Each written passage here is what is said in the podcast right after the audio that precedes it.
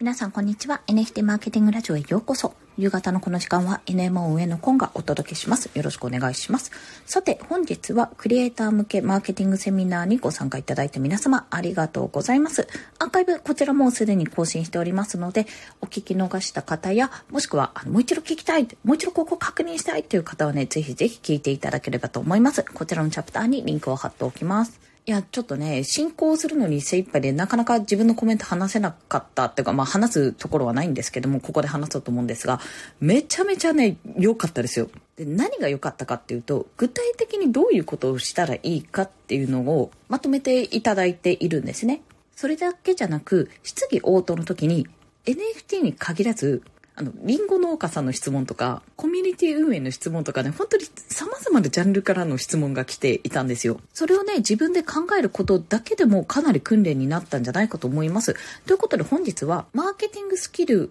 トレーニング、マーケティング感覚をもう少し養うとか身につけるためのトレーニング方法をそのセミナーから、池早さんがね、おっしゃってたセミナーから、ちょっと私の中で3つ抜粋してみましたので、そちらをご紹介いたします。1つ目は、10倍で売るなら二つ目は、なんで人気なの？そして三つ目は、とにかくやる。こちらの三つについて一つずつ解説していきます。これ、面白いんですよ。まず一つ、10倍で売るならっていう訓練法なんですけども、まあ、既存の商品何でもいいです。もし自分で何か NFT を出してたり、まあ、イラストを売っていたり、何でもいいんですけども、商品を出してるなら、その商品を10倍の値段で価格でね、売るとしたら、どうやって売るってことを考えるんです。これ、あ、これはダメです、これはダメだしってことじゃなくて、とりあえず自由にアイデアを出してみるんですよ。10倍の値段だったら、じゃあどうやって売るかと。そうですね。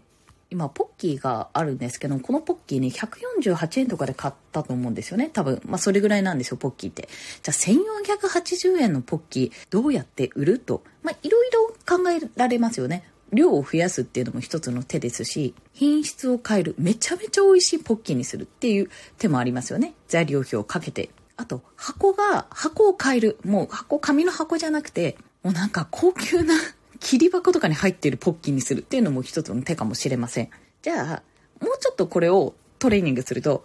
中身は全然買えない。普通に148円で売ってるポッキーを1480円で売るにはどうしたらいいかって考えるとまた違うと思うんですよ。そうですね。例えばここにすごく有名な人のサインが入っているポッキーであると。でも1480円だから多分ものすごく有名な人だとサインとしては希少価値がなくなっちゃうんですよ。だからこれ1万人に当たるとかにするでもありかもしれないですよね。あとはこの1480円のポッキーを買うと漏れなく無料で30分間占いが受けられるとかでもありかもしんない。いろんな付加価値をつけるとか、状況に応じてそれぐらいの値段で買いたくなるとか、あともう一つありましたね。スナックで売るとかですね。スナックとか、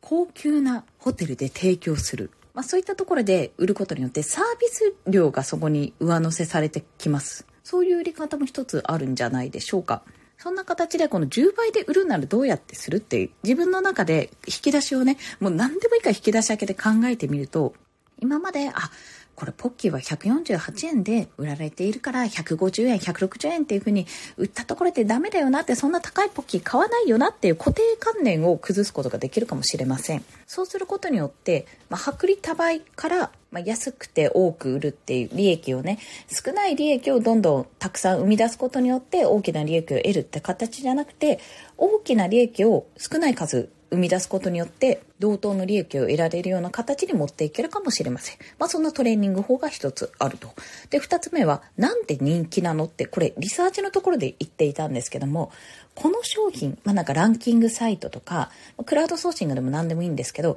この人なんでこんなに受注されているんだろうと、星がいっぱいついているんだろうとか、まあ、NFT だったらなんでこのプロジェクトこんなに人気なんだろうとか、セミナーの中では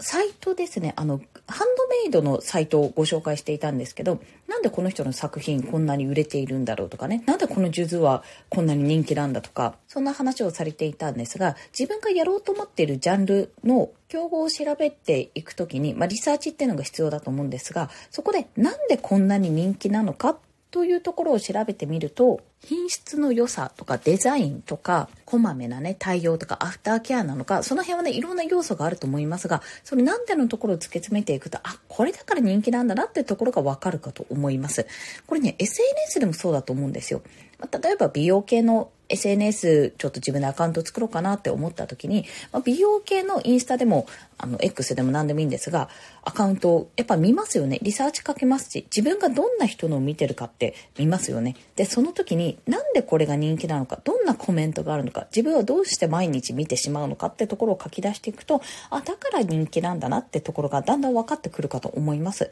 これもマーケティングの一つ。売れている人の人気の秘密というか、なんで人気なのかというのを自分でリサーチして突き止める。ここもね、ああ、なるほどなって訓練になるなと思いながら聞いておりました。そして最後が、まあ、これ全てにおいてだったんですが、とにかくやってみる。百聞は一見にしかず。いろんな知識をつけたり、まあ、トレーニングすることももちろん大事なんですけども、とにかくやってみて、リアルな生の声を聞いてみる。反応を得てみるっていうのがやっぱり大事だねと結論としてはそこにね、ついたかと思うんです。確かにね、私もああだこうだぐちゃぐちゃ言ってる時って何も手ついてない時なんですよね。とりあえずそんなぐちゃぐちゃ言うんだったらやってみなさいよっていう、そんな話かと思うんですけども、手を動かしてみたら分かることももちろんありますし、実際に物を売ってみてから気づくことってめちゃめちゃ多いです。本当にね、めちゃめちゃ多いです。もう素の反応が得られるので、なんで買われないんだとか、買われたとしてもなんでこんな安くリストされるんだとか、今 NFT の話でしたけども、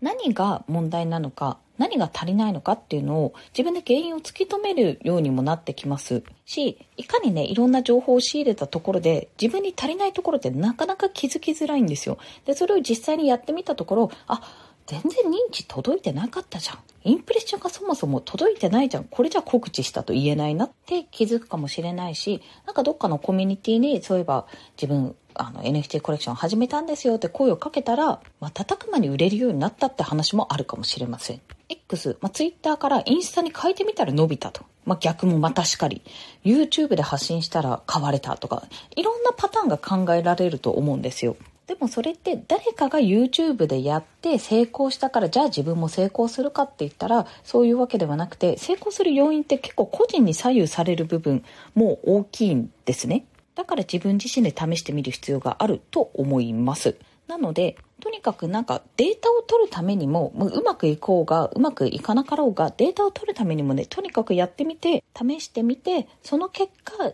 自分のね、コレクションなのか、プロジェクトなのか、まあそういったことを磨き上げるっていうことにつながっていくかと思います。この辺の話、すべてセミナーでも話されているので、もしよかったら聞いていただければと思います。